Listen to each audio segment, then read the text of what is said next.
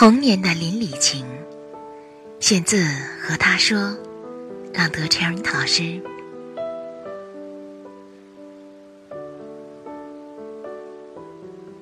我还记得，奶奶家对面海洋大学里住着一个脾气古怪的老奶奶，去她家必经一条黑漆漆的小路，特别吓人，连白天都有点森然。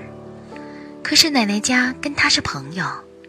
家里但凡做了什么好吃的，包了包子、饺子，总让我们去送一碗，然后我们就兄弟姐妹五个人一块手拉手去送。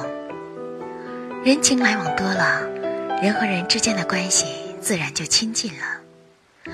我们有很多明晃晃的、天光嘹亮的记忆，都在那些院子里，花草、泥土、虫蛀、雁鸣。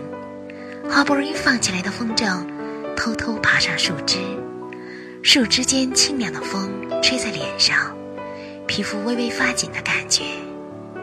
这份亲近又从上一辈延续到下一辈，一代一代的邻里情就这么传了下来。